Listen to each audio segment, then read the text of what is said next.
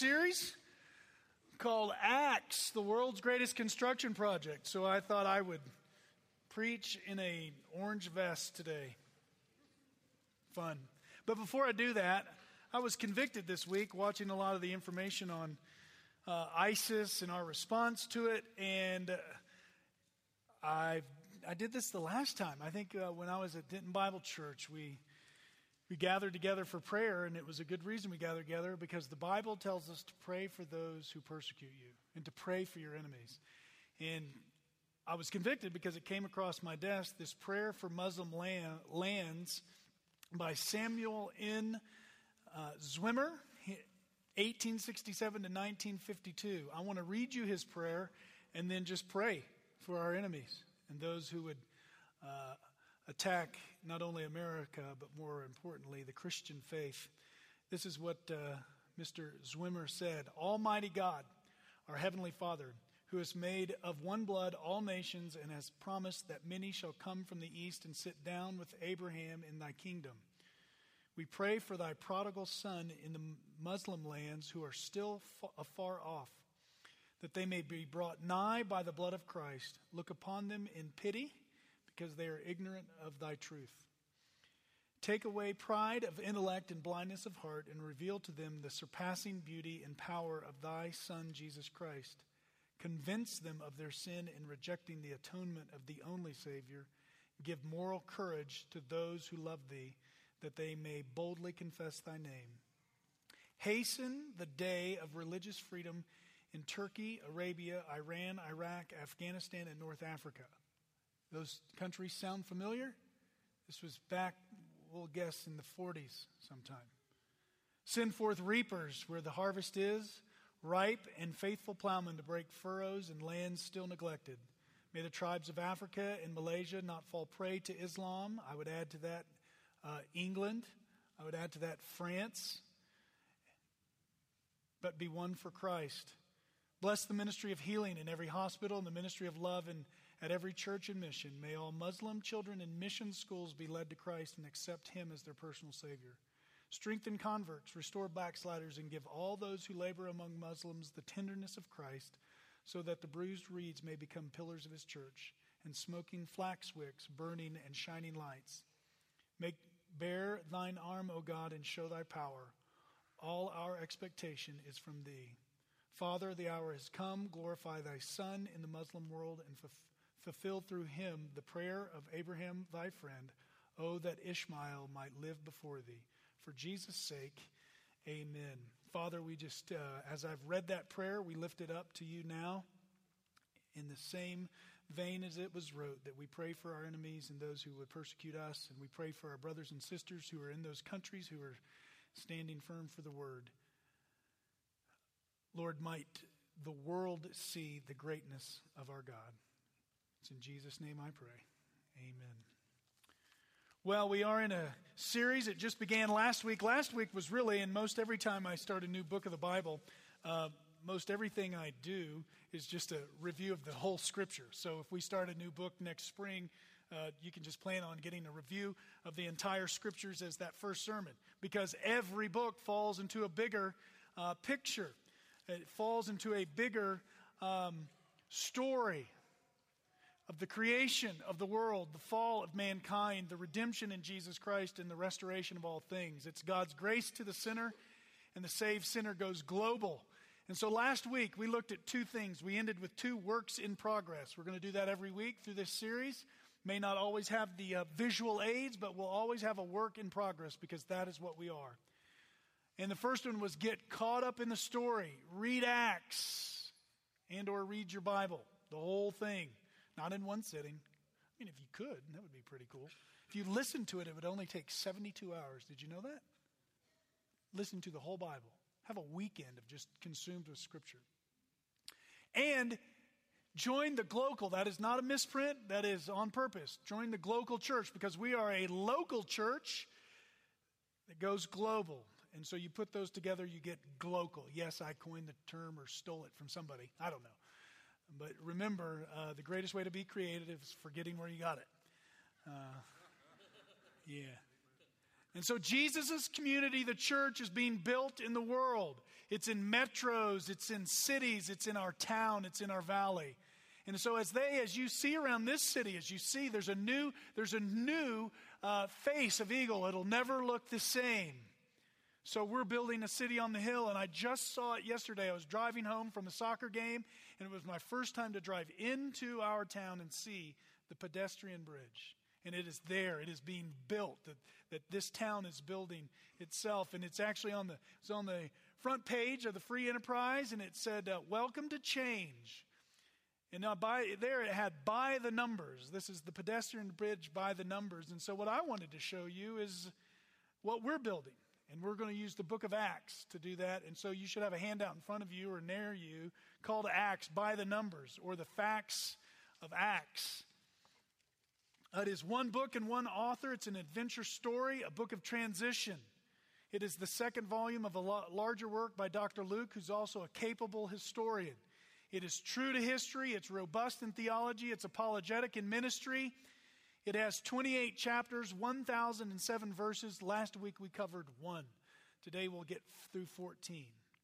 Uh, the dates on that, you can either go bef- after AD 70 or before AD 70, the fall of Jerusalem.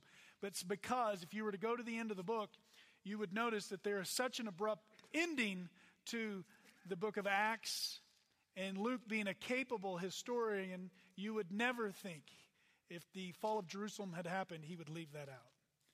And so, most assuredly, it is written before AD 70.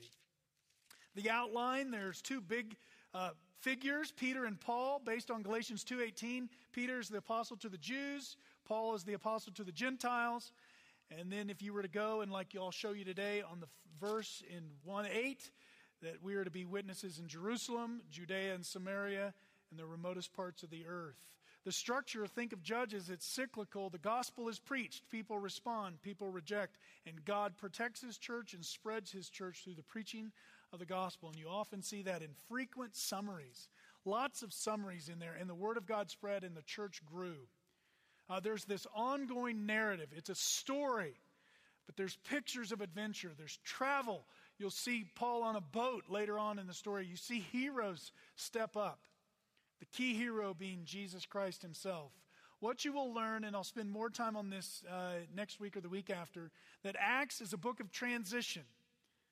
And it's very descriptive, but just because it's written in Acts doesn't mean it's prescriptive for our life. It is a narrative, and many weird views of Christian theology can be traced back to some weird interpretation in the book of Acts.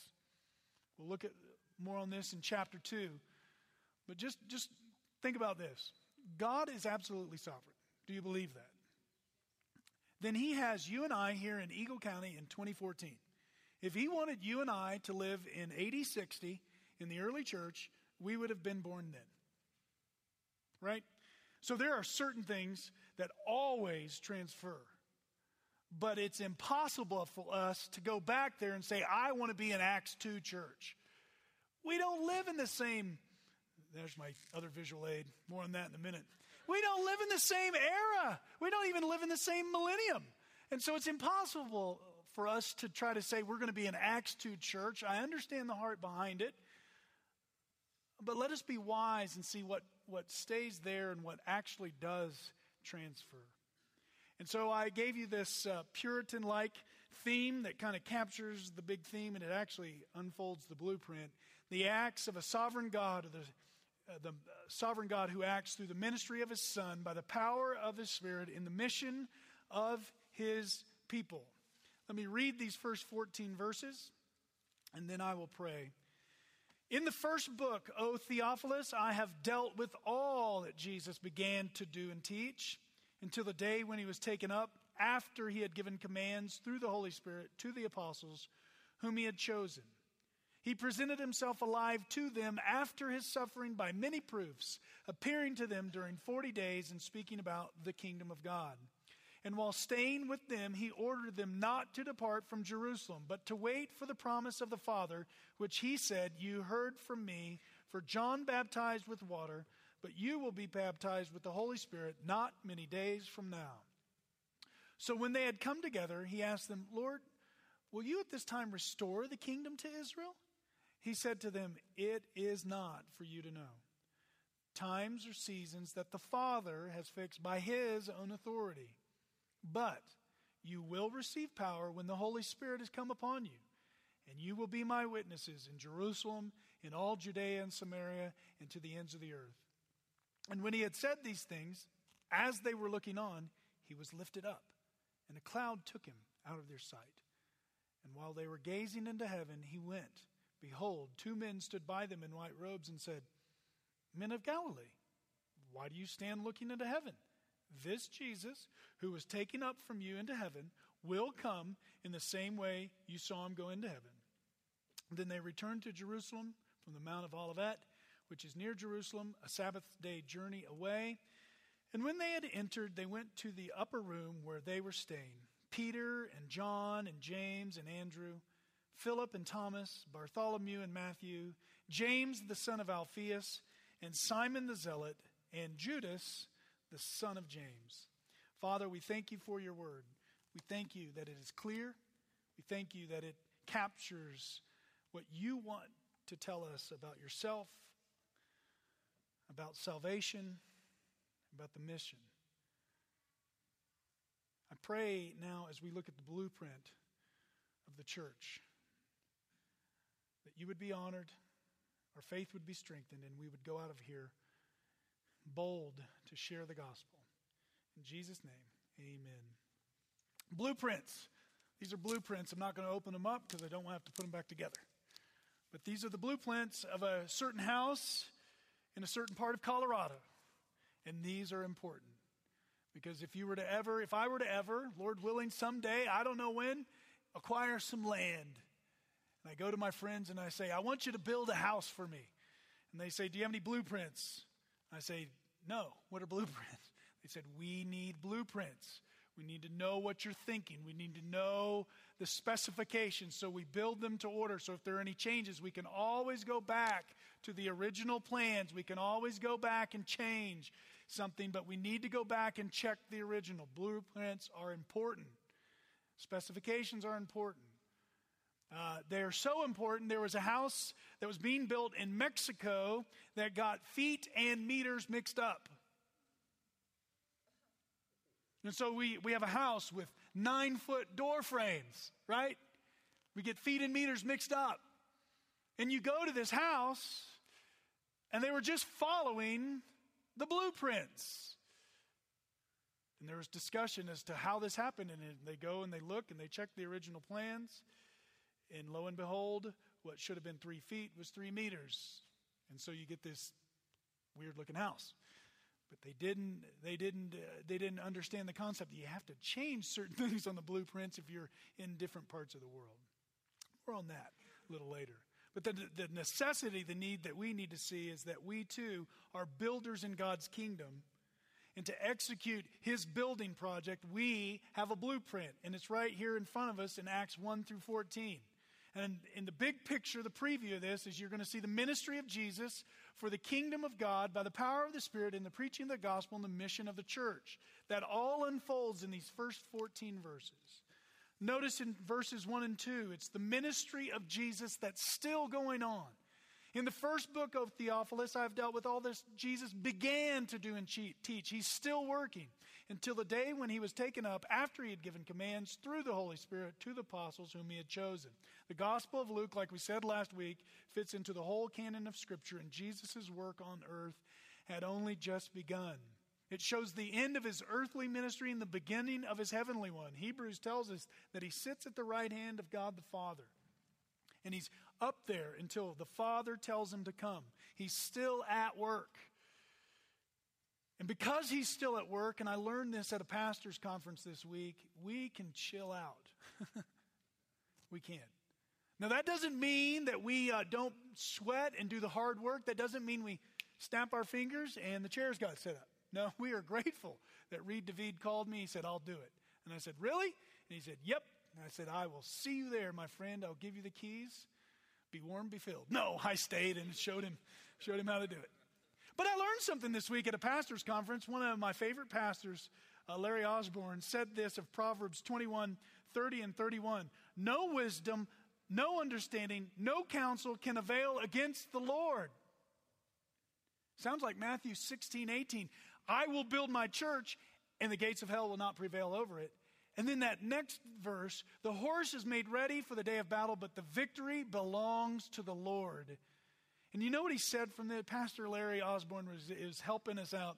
And he said, You prepare the horses and go take a nap. He said, Go take a nap. And that's what I'm going to do today to live out what I learned at this conference. I'm going to preach and I'm going to go home and take a nap. And we should too. We should serve well. We should, Reed's going to go home and take a nap. And we should go home and we should realize we're going to put our effort into this. He's still at work, but because he's still at work, I can prepare the horses and watch him work. No eye has seen, no ear has heard a God like you who works for those who wait on him. Now, it's not a waiting and twiddling the thumbs, it's an active waiting. But the idea is the atonement is finished, the work is done. I would change one lyric on Victory in Jesus. I was raised on that lyric. I'm Baptist, love it. I was toe tapping, you probably saw it. But I didn't win the victory. He plunged me to victory. I didn't win the victory. He won the victory. The atonement is finished. Jesus said it himself in John 19 30. But the advancement of that gospel, the advancement of the message of the atonement is ongoing. As the Father has sent me, so send I you. And you will see next spring that Acts ends abruptly. You get to 28 and you're like, that was not a good ending, Dr. Luke. But Luke did it on purpose. The, the message is still going forth. So much so, there's an organization uh, out there today called Acts 29 based upon that theology that the work that Jesus begun is still going on. And he's, he did it, he's doing it primarily through the churches, but again, like Ephesians 2 said, through the foundation of the apostles. And you see that in verse 3. He, Jesus, presented himself alive to them, the apostles, after his suffering by many proofs, appearing to them during 40 days and speaking about the kingdom of God. And so he appeared to the apostles and he would appear to others. 1 Corinthians 15 tells us that. But in the end of 2, it said he, he gave the commands through the Holy Spirit to the apostles he had chosen. Dr. John Stott gave us four things from this particular passage. It goes into verses 21 and 22, as you'll see next week. Four things for a capital A apostle. There were 12 of them. Number one, they were chosen. You see that in verse 2. They were chosen by Jesus personally. Paul, later on in 915, was chosen by Jesus personally. He was knocked off his horse. He said, Lord, uh, he said, he, Jesus said to Paul, Why are you persecuting me? Jesus was speaking to Paul. Paul even said in Galatians I didn't receive this from men, nor through the counsel of man. I received it from Jesus Christ personally. And all were eyewitnesses to him. All of them were eyewitnesses to Jesus. They saw Jesus with their eyes. You'll see that next week in Acts 1 21 and 22, where they're trying to choose uh, the next apostle because Judas had given up his position. They're trying to choose, and they said, Who went out with us and saw Jesus? And they were given commands, as verse 2, and it expands in 3 through 5. They were given commands by Jesus, and they were empowered by the Spirit. So if you hear today of anyone, the apostle, the apostle so and so, hopefully they're calling themselves little a apostles, not big A apostles. Big A apostles do not exist. They do, not anymore. They're in heaven. They're waiting that time where, where they, there will be 12 thrones that they get to sit upon, says the Gospels. John Stott said it like this of course, in a secondary sense, all the disciples of Jesus can claim that he has chosen us, revealed himself to us, commissioned us as his witnesses, and both promised and given his spirit. Nevertheless, it is not to these general privileges that Luke is referring here, but to the special qualifications of an apostle, a personal appointment as an apostle of Jesus, as an eyewitness experience of the historical Jesus, and authorizing and commissioning by Jesus to speak in his name and the empowering of the Spirit to inspire their teaching. The Spirit went right alongside with them to affirm their teaching. It was primarily these uniquely qualified men through Jesus continued to do and to teach, and to whom Luke intends to introduce us to and Acts. Does that mean you and I are different to some degree? The foundation has been laid, Ephesians 2 says, upon Jesus Christ. He's the chief cornerstone and the apostles. But the same Spirit who indwelt them indwells us. The same message that they carried, we carry. And we are guided and, and, and we proclaim the same thing in a different manner. And so in 3 through 14, he's going to give this commission. He presented himself alive after his suffering. And so you see the death and burial of Jesus, and then you see the resurrection of Jesus by many proofs. Not just a few proofs, many proofs. Appearing to them uh, during 40 days and speaking about the kingdom of God. You could say he was casting vision. He was talking about this kingdom of God where God rules. One day there will be a, an earthly rule of Jesus, this millennial kingdom that we believe in. Right now, there's this mediatorial kingdom where he is, he is literally in heaven at God's right hand. When you are saved, it says you are, you are transferred from the domain of darkness into the kingdom of his beloved Son. That's what he's coming back someday to do. Right now, we're living between the times. I have an image for you to show you how we're living between the times. There is the spiritual realm that Jesus is reigning. It's the dash line, and it has taken over and it is consuming. This is why I have great confidence that no uh, militant band in the world who thinks they're going to take over the world will ever conquer this. Because Jesus Christ has started and it's inaugurated, and he's going to take over the world. And he's asking us to join him as his soldiers, and here in this series as his builders. Talking about the kingdom of God where he rules, and the heavenly is now breaking into the earthly, and one day he will take over. And so, if you wanted to get uh, super detailed about it from where you're sitting, that where that line crosses there uh, on my right, your left, that is Jesus's birth and his first advent. And we live between the times, and one day he will come back, and that circle will consume. And it will just be one circle while Jesus reigns over the entire new heavens and new earth. Verse 3 is somewhat of a summary, and then he gives the detail. And while they were staying with him, he ordered them not to depart from Jerusalem, but to wait for the promise of the Father, which he said, You have heard from me, for John baptized with water, but you will be baptized with the Holy Spirit not many days from now. Other versions say while he was staying, they have a note on there while he was eating with them. It's an interesting word in the Greek. And, and I believe he was sharing this vision over a meal. We've done a whole series on it called Food Network, passing on the gospel to the next generation of people around the table. Every time we sit down to have a meal, it is a chance for us to proclaim the gospel to our children, to our friends, to our neighbors, to our business associates. And they will be baptized with the Holy Spirit. The baptism here, if you look it up, it talks about immersion. It talks about being soaked with the Spirit. And that is what, that is why we practice believers' baptism. It is a picture of the death with, we died with Christ, we're raised with Him to wash the newness of life, and as that water pours over you and soaks you, so you've been baptized with the Spirit. There is in Ephesians 4 one baptism. There are not multiple baptisms where uh, you know you get baptized once, you just identify with Jesus, and then you get this special baptism where you can speak funny things, and then the third one where you can do holy laughter. That's just an uh, uh, it's just wrong. I'll just say it like that. Well, well, Judd, what about it seems to be in the book of Acts that they were baptized once and then the Spirit came and then the Spirit came and they were baptized? Yes, it's called the book of transition. And we'll work through every passage when we come to that. But there is one baptism.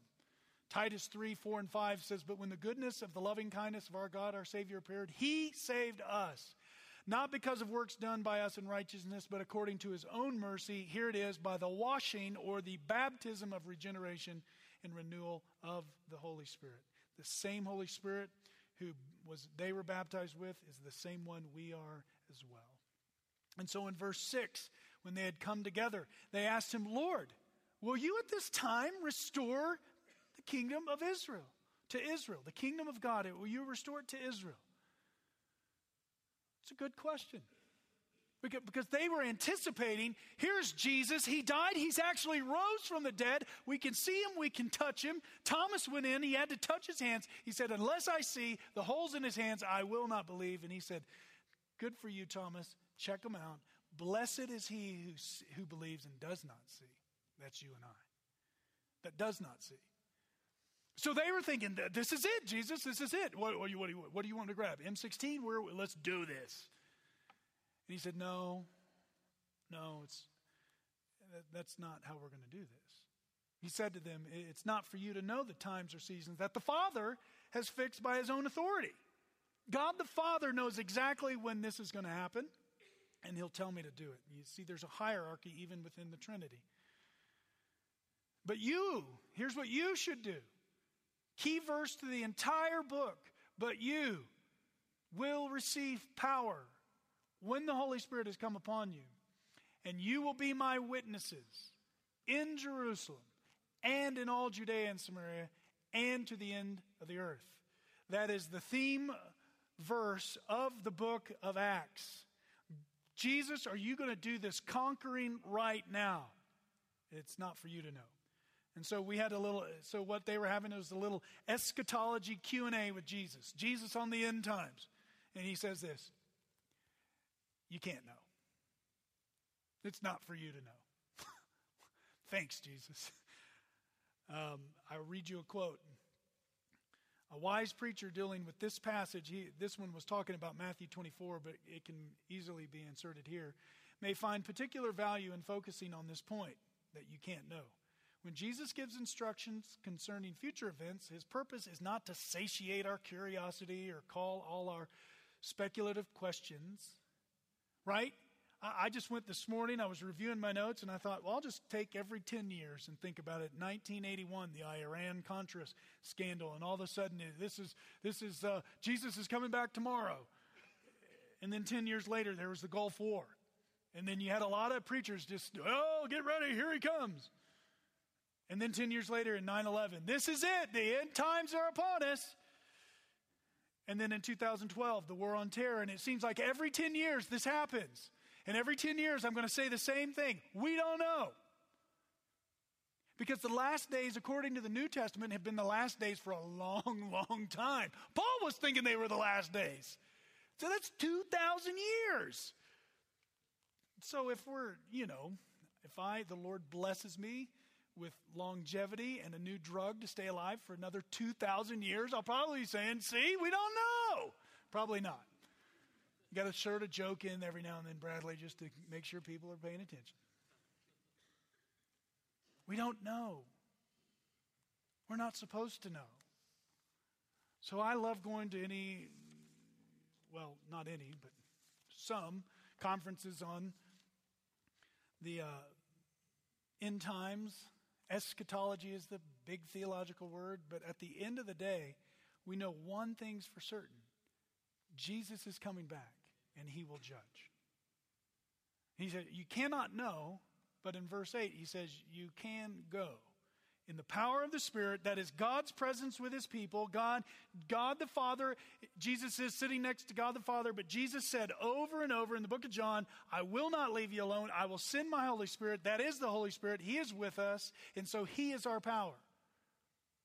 He, the, tri- the third person of the triune God, lives within us. He, it's sealed within us, says Ephesians 2 or Ephesians 1. And so, for us to build, to accomplish, to work out the blueprints of God's plan on earth, we have to walk in accordance to the Spirit, not according to the flesh. If we walk according to the flesh, I think there's just basically three things that happen. We, we walk ignorantly, like Apollos did where he had to be taught. We'll see that later on in the book of Acts, the way of God more accurately. They're just ignorant. They, we just don't know, literally, not using that term pejoratively. Or we're ignoring that we know what we need to know, but we're afraid sometimes. Paul had to say to Timothy, You have not been given a spirit of fear. Timothy needed to be admonished. Guard through the Spirit the gospel that's been entrusted to you. And we're not to be like those believers of Revelation, lukewarm, indifferent. Yeah. Yeah, I, I read the Bible once. Yeah, I think, I, I mean, yeah, I believe Jesus is coming back. I, this whole building the kingdom thing, I mean, isn't that, aren't you just wearing the vest just for show? No. It's to prove a point. We're, we're builders. We're all called to build. But isn't that just for like pastors and elders and really zealous people? No. That's for all of us. More, more on that in a second. But we're called to be, as it says here, but you will receive power when the Holy Spirit co- comes upon you. This is a promise. You will receive power. Jesus doesn't make promises he doesn't keep. And you will be my witnesses. My martyros, my martyrs is where you get the book, the word there, martyrs. But the idea behind the word witness, there's three ways. It's one who testifies to the truth. There is an, an ethical sense that as people see my life, it is a witness. Does he really behave as he believes? There's a historical sense, right? Uh, they were eyewitnesses to what Jesus did. We go on faith based upon what we read in the scriptures. And the key one here, the first definition of witness is there is a legal sense. We are required to give testimony to the one who has saved us. You will be. He made a promise. You will receive power and you will be this. Is just something that's going to happen. If you're a believer in Jesus, you will be a witness and you will be a good witness. Anybody ever seen a, the movie A Few Good Men? I couldn't get this video edited, so I'll just read you the transcript. Great scene where where Kaffee does a wonderful job. If you're ever wanting kids go into law school, this is a good one. He just he took every little bit of piece of information he had and he got the person to admit their guilt. He was a good lawyer. He he stayed within his realms. And at one time, he pointed over to Airman O'Malley and Airman Rodriguez, and he said he was going to bring them to the stand. And so after this big trial, and, and uh, the general goes home, the opposing lawyer, Captain Ross, played by Kevin Bacon, who, uh, I mean, come on, is he not in every movie? He says, Airman Cecil O'Malley and Anthony Rodriguez, what exactly were those guys going to testify to? What were they going to be witnesses to? And Cruise says, unless I'm mistaken, they were going to testify under oath that they had absolutely no recollection of anything. To which Captain Ross said, strong witnesses. And Kaffee said, and handsome too, don't you think? That's not the kind of witnesses we're called to be. Just sitting there looking pretty, testifying to absolutely nothing. We are called to go out and maybe you're thinking, yeah, but I haven't been doing that.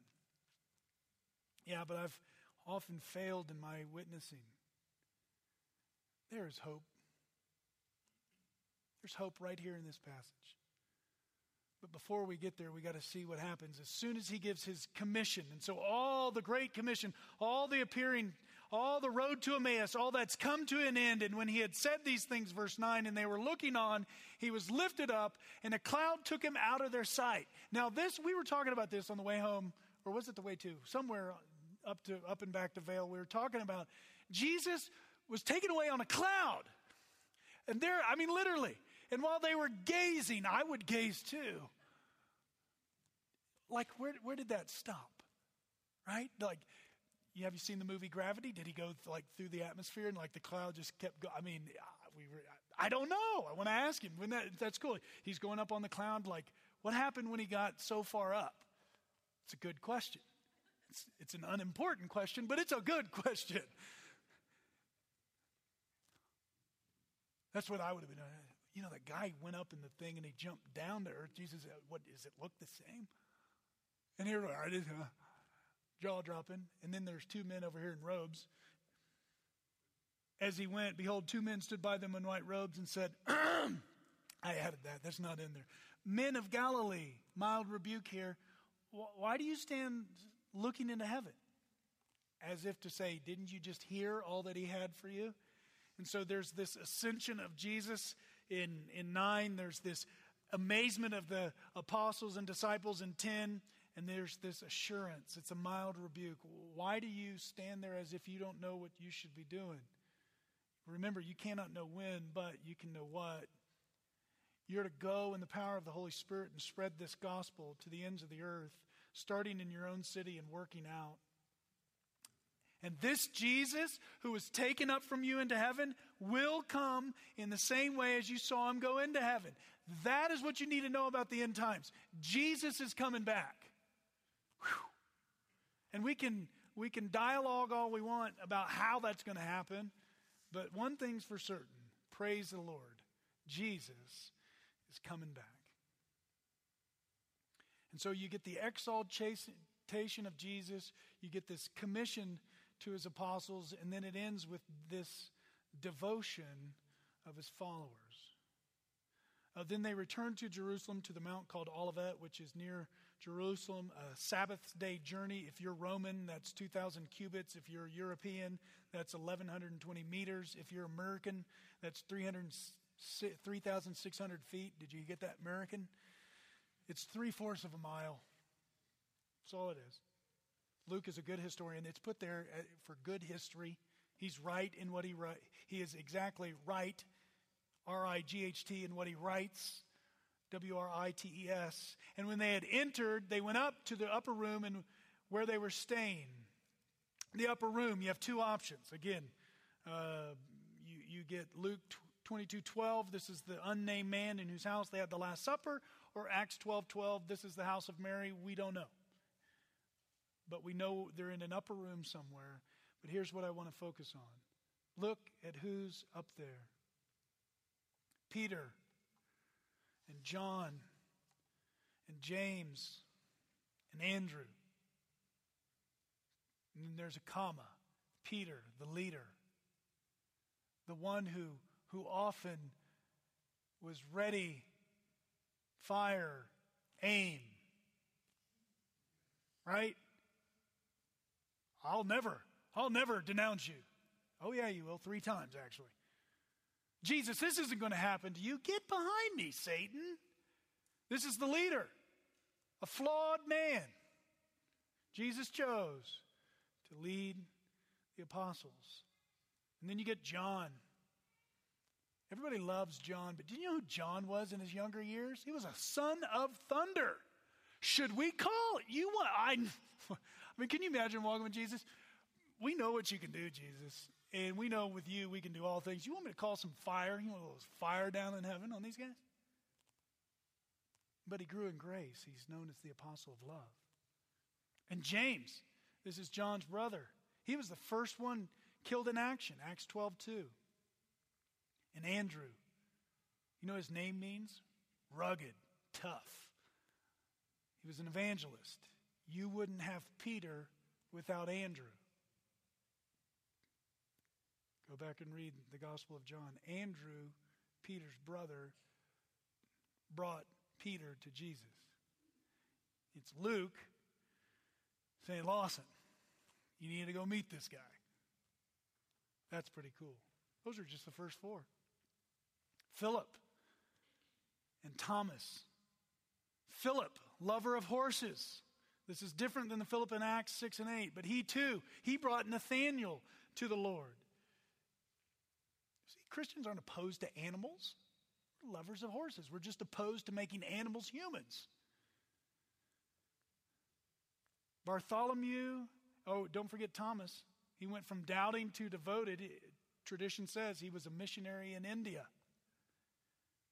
Bartholomew and Matthew, Bartholomew, many think this is Nathaniel, and if it is, that's the guy who initially questioned, Can anything good come out of Nazareth? I mean, that's such a small, insignificant place. Could the Savior of the world come from there? In Matthew, Levi, businessman, tax collector, good accountant, ruthless accountant, was a gospel writer. He was into friendship evangelism. He threw parties. You good at throwing parties? You could maybe be like Matthew. Invite people over your house. If you're good at hospitality, invite them over, show them the love of Jesus, and then share the gospel. James, the son of Alphaeus, or probably James the younger, James the little. It doesn't, it, is it younger or little? I, I don't know. Jesus accepts all shapes, all sizes, all ages. And then you get Simon the Zealot. You see, here's the Zealot. Here's the bold one. 1 and 12 is called a Zealot. And Judas, son of James, is probably Thaddeus. Thaddeus means tender. And so we have rugged Andrew and tender Thaddeus. It takes all kinds of peoples to be Jesus' disciples. And notice it says Judas, the son of James, as if I'm not Judas Iscariot. His reputation preceded him. But what you see here is a motley crew, not to be confused with the Mötley Crüe right? You have tough people, you have tender people, you have bold, zealot evangelists, you have had one who'd rather throw a party, you have thinkers, you have uh, writers, you have leaders, you have followers, you have people of all ages. And not one of them were perfect. Not one of them was the perfect witness. Peter surely wasn't the perfect witness. Here's the leader of the apostles, the leader of the early church, goes into a meal and he will eat with Gentiles, no problem. But when his Jewish buddies show up, he kind of, hey guys, I got to go check on some things. And Paul opposed him to his face. So here's your leader who was just having as much a fear of man as more of a timid Thaddeus. Not perfect. John, again, grew in grace, son of thunder, to write all the uh, gospels and the epistles of love. And look what they were doing. All of these, with one accord, were devoting themselves to prayer. How did the early church begin? It had a message, it had the gospel and it had people who were praying. I say it again, I've said it again, and I said it again. If you can get here at 8, 8.15, it's just a little thing. Come pray with us. And if you need a scripture to support that, here it is. And notice they weren't just praying, but look who they were with. Together with the women and Mary, the mother of Jesus. I saw a video this week of an atheist who hates Christians defending Christianity. And he said this. He was talking to Charlie Rose on PBS, and they were trying to equate. Imagine this. This is the world we live in, trying to equate uh, evangelical, zealous Christians with ISIS on PBS. And here's an atheist. Here's Charlie Rose. Isn't this true? Here's Bill Maher, an atheist who hates Jesus and hates Christians, saying, no, they're not even close to being the same thing. Don't, don't put them in the same category because Christians, if you're to leave the church, will not track you down and kill you. Christians, here's the point in this point, don't treat women as second class citizens. And of Luke wanted to show you here, ladies, they were an integral part of the early church. He could have left that out, but he put it in there for a reason, together with the women and Mary, the mother of Jesus. Mary, this is the one who gave birth, carried Jesus, right? If, if, by the way, young men, if your mother carries you for nine months, you open the door for her. It's good. It's a good thing. Keep it up. Right? She's there praying and, and following the lead of Goofy Peter.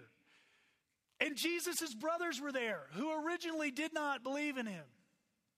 And so along the way, we don't see it, we don't see their conversion, but we know what happened. They're there. A bunch of motley crew people, all sorts of people. I could easily go through here, and I won't do it from the pulpit, but I could put names, your names, on this list. That is what we're called to do. And starting in verse 15, you see material not recorded in Luke 24. And so, why, is why are verses 1, 1 through 14 here? Number one, it's a seamless transition from the work that Jesus was, began to do to the work that we're still doing. And it's a blueprint for the church. Uh, you see the ministry of Jesus in his works and his words. That's all we're called to do. In what we say, proclaim, and how we live. He was always instructing. We're always learning. The kingdom of God, God is coming. His people will be there. The difference is, notice, they're started in Jerusalem and went to Judea and Samaria and to the ends of the earth. There is no difference. We might even go to the universe. Abraham Kuyper says there is not a square inch in the whole realm of our human existence over which Christ, who is sovereign over all, does not cry, Mine.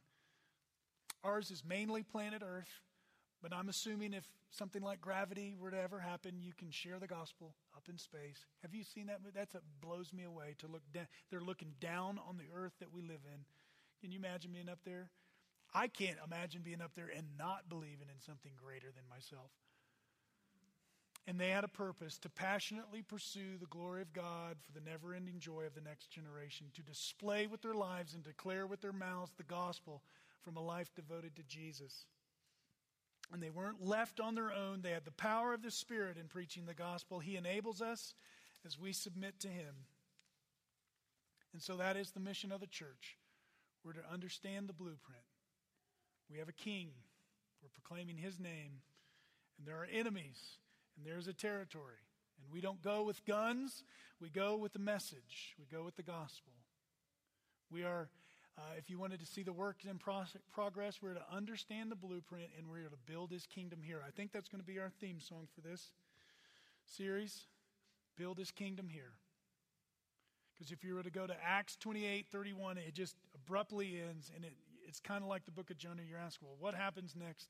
Where what happens next? And you say, okay, how do I do this? That's a great question. How do I proclaim the kingdom of God, working with G- in the ministry of Jesus by the power of the Spirit on mission with the church? The perfect Trinity working with imperfect but gifted people to bring the truth to the world. How do you do this? Well, there's three ways. And I hope, I hope what I present today uh, frees you, frees you, that you walk in freedom in the Christian life, that we don't become accidental Pharisees, you know, not meaning to, but then all of a sudden we run by all these uh, laws that we've made up. There are three ways to discern how am I personally supposed to build his kingdom here. Uh, the majority view the majority of what Christians hold to, the, you could call it the traditional view, believe there's a specific and detailed plan for their life, but it's not revealed in the Bible, and therefore they have to figure it out. And we spend our time trying to figure out am I, am I in God's fourth plan for me or fifth plan for me? It's as if God were a landlord and went on uh, vacation to Africa and he left instructions to take care of his home and we read the instructions, but we're always quite, we're just wondering are, are we doing it right? Are we doing it uh, the way he would have it? That's one view. Uh, the second view is the charismatic view. They believe in a specific and detailed plan. They believe that God really does communicate both inside the Word and the majority over the outside of the Word. But they, they believe they put their feelings on what they uh, what He says to them over the facts of what He has said in His Bible. And so, if the same God were to go to Africa and leave instructions for how to take care of his house here, uh, they'd always be waiting for a call from him. And I'll move when God calls me. And they never really get too much done because they're always waiting for this, this call. Or there's a third view, which I think is the right view according to Scripture. There's the wisdom view that believes there's a specific and detailed plan, A, absolutely. But they understand Deuteronomy 29 29, the secret things belong to the Lord, the things revealed belong to us. And we walk by faith, not by sight. And that, yes, God does communicate, and there is general revelation in the scriptures. But the specific plan for our life, the specific way He wants us to build this church, He wants churches in this valley to build, are according to the gifts He's given us in line with the scriptures He's given us. So it may look different. And so we believe in God's best, but we're free to go about it. And there's a freedom here Because we're doing this, we're, we're building it according to the gifts that He's given us alongside the Scriptures. The Scriptures are our authority, and we, that, that guides us, and we use our gifts. It should free you. It should free you from ever saying, Am I in the will of God? You are in the will of God. I don't know how many times I've said this over the years. You are in the will of God. If you're sinning against your wife and you're giving the bird to Jesus, that's not the will of God. But if you are following him as best you can and you stumble and you fail and you forgot to read the word and you just didn't pray and you've been bitter, but you know and you've got to repent and you're angry and you know you've got to repent, you're in the will of God. He is changing you, He's shaping you, and He wants to build His church through you. Do you know your gifts? Do you know that you know, you, you have a serving gift or a speaking gift according to 1 Peter 4 10 and 11? All things done for God's glory. You're free. Should I do this? Should I take that? You are free, friend. Make a decision. Young kids in here, Please let this resonate in your heart. Never forget it. You are free as long as you're walking in the guidance and the power of the Holy Spirit. Make a decision. And guess what? You may learn from that decision. And that's how God's building his kingdom through wisdom. It's the wisdom view, it's the most liberating. God guides us, and we can build as he makes us wise. We don't need to look for weirdness in the Christian life. Mystery, certainly. Magic, Never. The blueprint's been given. The kingdom of God is, is taking over this world. It is. It's coming. I, go, to, go to the bank on that. And that Jesus who sits at the right hand of God is still working through his church by the power of the Spirit. And we, we walk in the power of the Spirit. And, it, and I, Pastor Larry Osborne said this so wonderfully he was talking about somebody asked him about spiritual disciplines and he quotes you know what he is according to the disc model and he goes yeah sometimes i memorize a lot of stuff sometimes i don't i was like thank you he has two questions should we be memorizing the bible yes should we memorize lots of portions of scripture yes what's the specific plan i don't know but he said two things one statement one question is there, well, actually, two questions. Is there fruit on the tree? True fruit. Love, joy, peace, patience, kindness. Is there fruit on the tree? And are you obeying Jesus? You mean, but, but the pastor reads this Bible plan. Do I? No, no, no. You, are, is there fruit on the tree? And do you love Jesus? And uh, do you obey, love Jesus? That is, are you obeying Jesus? Yeah, but he, he memorizes. My wife and I have an ongoing joke about scripture memory. He memorizes this. I don't know if I can do that. Is there fruit on the tree? and are you obeying Jesus? He's there early. And uh, is there fruit on the tree? And are you obeying Jesus? There's freedom in that, folks. There's freedom to build his kingdom according to your gifts in line with the scripture. It will free you in your personal walk and how we build the church. He will come in the same way as they saw him going to heaven. We didn't see him going to heaven, as they saw him going to heaven. Father, until your son comes at your command, the time that you fixed by your own authority, until he comes, you've left us with the Holy Spirit the third person of the Trinity. I pray that we would trust you, we would not quench him, and we would proclaim your Son.